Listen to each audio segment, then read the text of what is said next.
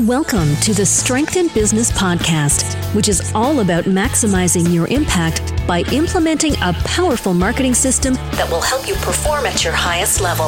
And now, here is your host, Krisz Rokk.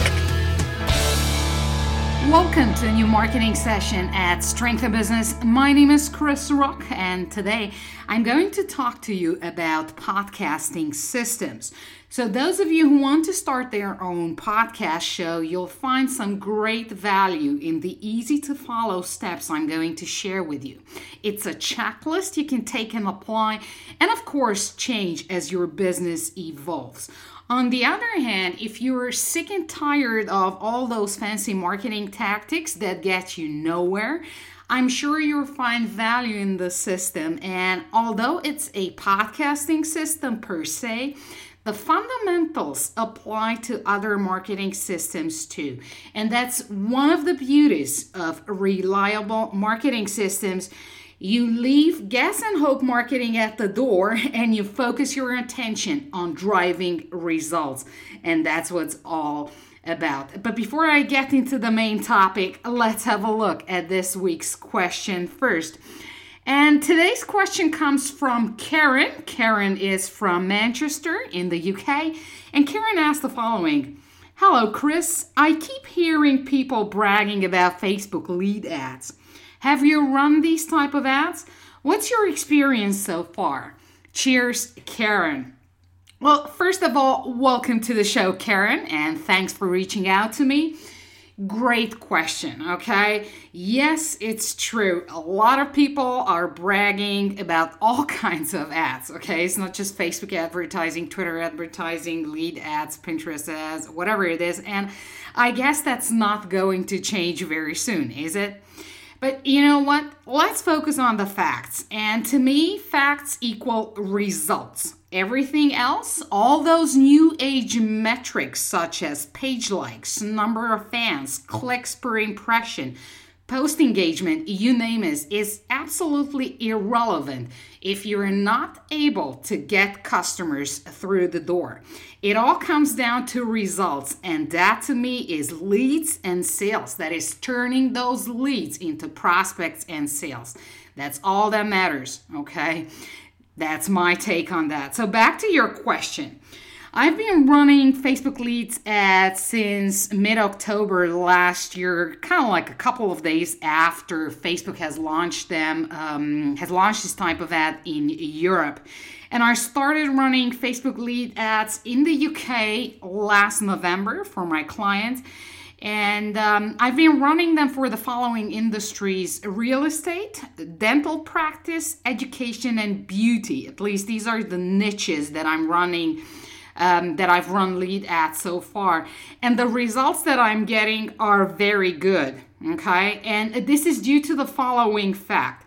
Number one, I did the work prior to running these type of ads. That is, I pasted a remarketing pixel on all the websites, okay, so all my clients' websites, thus allowing me to target the people who have visited the websites, it's called WCA or website custom audience, an audience of highly relevant people, because these are the folks who have shown some kind of interest. Okay, so they've been on that particular website. Um, so that to me is crucial when you're running lead ads and not just lead ads, all kinds of ads. So I target WCAs, I target lookalikes, mainly 1% lookalikes, and I layer on top of that interest. And that to me is a highly targeted audience. And this is one of the reasons why I get very, very good results. Now, obviously, if you have a strong fan base, you should go after these folks as well. Otherwise, WCA and lookalike, I find them to be the best people to target. Now, if you don't have an audience at all, well, you'll need to start broad. Okay, so you'll need to start with interest uh, target your competitors' fans. And what I suggest you do is get into audience insights, okay? Facebook audience insights, Facebook graph search. And do your due diligence to actually find out more to understand your target audience and the people you're going to reach out to. And once you get going, just keep narrowing down uh, your audience until you nail your audience, because that is the number one mistake people people make on Facebook, and doesn't matter if it's lead ads or some some other type of ads. Now, let me also go a step further and tell you several mistakes, or let me say the biggest mistakes that I see people make with lead ads. And that is number one, I already mentioned that they get low quality leads. Okay, so these are so called freebie seekers and looky loos, who, in my opinion, are simply wasting your precious time. Okay, and the second problem, and, and this is due to the fact that you're not doing, you haven't done your due diligence, you're not targeting the right people. And the second biggest mistakes that I see is the following. Once you get these leads, okay, so once um, these advertisers get the leads, they do nothing, okay? And that is, they don't have a follow up system, they don't have autoresponders in place to nurture these prospects and give them the opportunity to do business with you, aka to turn them into clients and customers. Because, I mean, let's face it, what's the deal with spending money on Facebook to get leads and do nothing? That's pretty stupid, right? So, so Karen, here's the thing lead ads are great it's a great new type of ads. Uh, however, you need to know what you're doing. You need to know your audience. You need to have a system in place to get the most out of your leads. Okay, so once you get them, to really have a follow up system, an autoresponder series in place so that you can nurture these people. Yeah, so um, that would be my take on lead ads. Just like any other type of ads, lead ads are great if you know what you're doing. Otherwise, you're just blowing money out of the window. Okay, so thanks again for reaching out to me, Karen. Thanks for listening to my show, and loads of greetings to Manchester and the United Kingdom. What about you? Do you have a burning marketing question? Hit me up on Twitter at Krisz Rokk and send it to me. Use hashtag AskChris. Your question might as well be the next one I'm answering in the upcoming podcast episode. If you're looking for further marketing information and resources, visit my blog at strengthinbusiness.com. And on another note, if you're interested in Facebook advertising, and not just simply Facebook advertising, but actually getting results with Facebook advertising, and Twitter advertising, you should definitely check out my new membership at strengthinbusiness.com slash academy. I focus on Facebook advertising and Twitter advertising, and everybody who's in there really gets results. It's not about page likes, it's not about posts, it's about leads and turning those leads into customers. Everything else doesn't matter. Now, back to our main topic how to create a podcasting system in three simple steps. And I like to point out the following this is a podcast that is related to my blog post, okay? So if you want to see all these steps that I'm going to outline in just a few seconds, hop over to my blog and check out how to create a podcasting system in three simple steps. That's the main topic here, and that's the main topic of my uh, current blog. And I like to start with a quote uh, by Alexander Ljung, founder and CEO of SoundCloud, who was talking to uh, UK's The Telegraph. And here's what he said I think podcasting hasn't been set up in the most user friendly way, but the fact that they, podcasts are still popular despite how broken the system is shows how well liked sound online can and should be iTunes dominates the game, and there's currently no other podcasting system out there that provides the level of experience, the content, and the networking podcast listeners and consumers demand.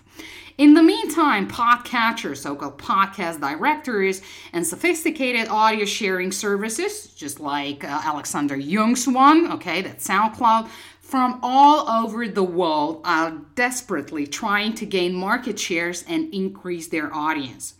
quite a battle going on behind the scenes, hence the term he used broken podcasting system, aka podcast distribution system. Now, let's change perspectives, shall we? What if you're a podcast producer? What podcasting system or systems do you have in place to support your growth? Do you have a checklist for creating, publishing, and promoting a podcast? To help you set up your own podcasting system, and this applies to podcast producers, I decided to share one of my checklists with you as it has helped me effectively filter relevant topics, increase productivity, and publish shows faster.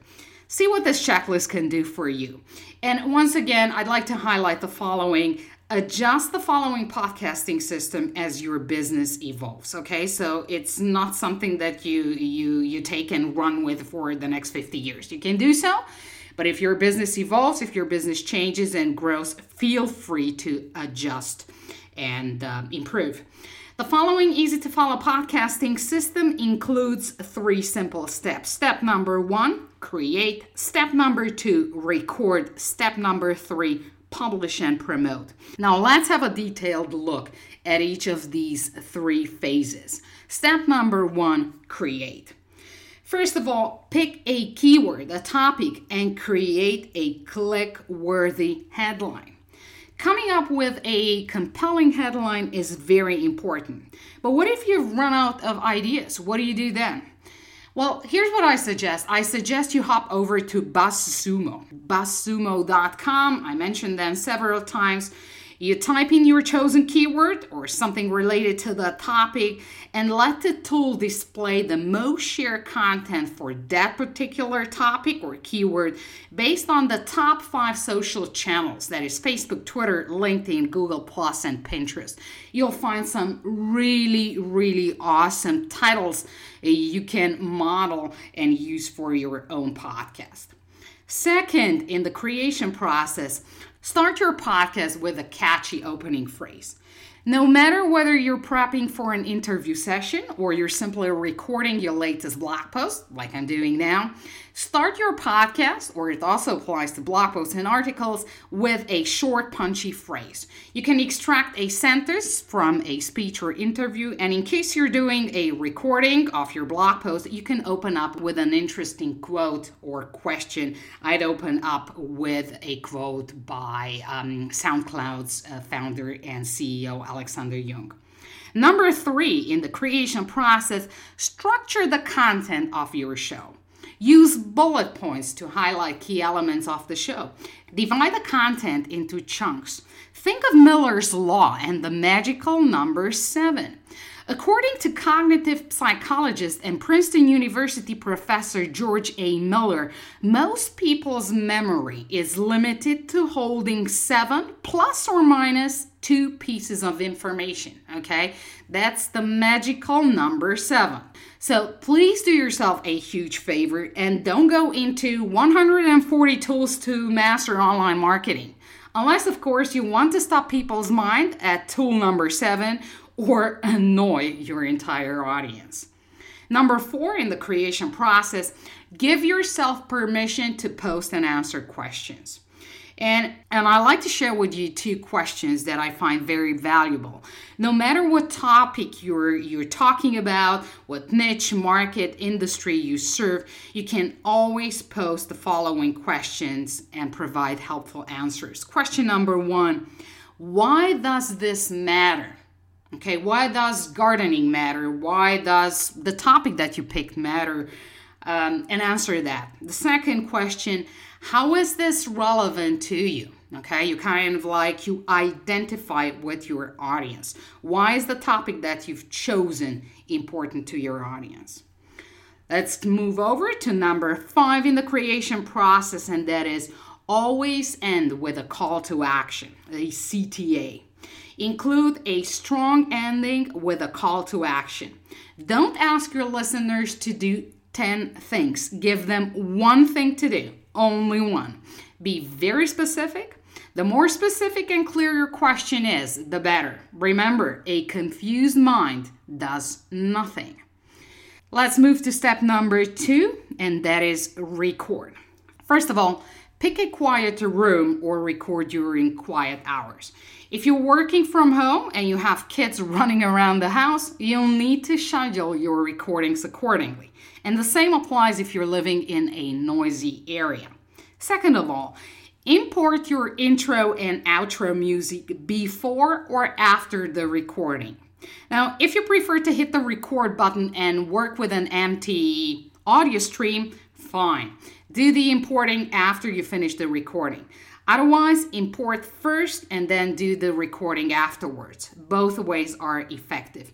Just don't jump from recording to importing and recording again as you're losing momentum and you're actually wasting time. Number three, record small parts and edit. Practice editing. Editing can be brutal, especially if you're just starting out and haven't taken the time to get to know the in and outs of your editing software better. So, before you go into a 45 to 60 minutes recording and leave editing at the end, I suggest you record 5 to 10 minutes and do the editing immediately. This allows you to be more flexible with your content. It has certainly helped me and um, I'm just passing this along to you. Step number three publish and promote. First of all, upload media files and publish. Blubrry, Libsyn, SoundCloud, Podomatic, you name it. There are a ton of places where you can host your podcast. If you want to find out why it's important to host your media files with a professional podcast hosting provider, you should definitely read my blog on powerful podcasting tools because I talk explicitly about this topic. And the second stage in the publish and promotion step is this promote your show both online and offline. Yes, that's not a typo, that's not a misspelling. Promote your show offline as well. When you attend seminars, conferences, or workshops, talk to people about your show. Do you like to go to fairs or visit trade shows? Well, excellent opportunity to meet like minded folks and, of course, promote your podcast. Now, obviously, you should distribute and promote your podcast show across different online channels as well, write a Facebook post, send out tweets, promote your show on LinkedIn, write a press release. You could do advertising. There are a ton of possibilities. However, keep in mind, think about where your audience is and go there. Wrapping it up. This is a simple podcasting system to follow. It is based on a checklist that includes the vital parts of creating, recording, publishing, and promoting. By no means is this an exhaustive overview, nor can it address the complexity of issues surrounding editing, hosting, and distribution. Use this list to your advantage and make the necessary changes as you go. When it comes to podcasting, nothing beats experience. Now, over to you. What would you add to this podcasting system? Send me a tweet at Krisz Rokk and let me know your thoughts. Now, I'd like to end this session with another quote by Alexander Ljung, the founder and CEO of SoundCloud. And this is what he said to the Telegraph at the Inspire Technology Conference. Podcasts and audio files need to be accessible whenever anyone sees anything. You need to be able to stream it, share it with someone else, and it needs to tie in with your feeds, like your Tumblr feed. I don't want to have to download something in order to listen to it anymore. Sound files need to be accessible wherever you're spending your time discovering content. Sound needs to follow me and not the other way around. That was Alexander Ljung from SoundCloud. Thanks again for listening. I'll catch up with you in the next episode. Happy marketing and remember to always play to your strengths. Thank you for listening to the Strength in Business podcast. Submit your questions on strengthinbusiness.com and follow Krisz on Twitter at Krisz Rokk. That's K R I S Z R O K K.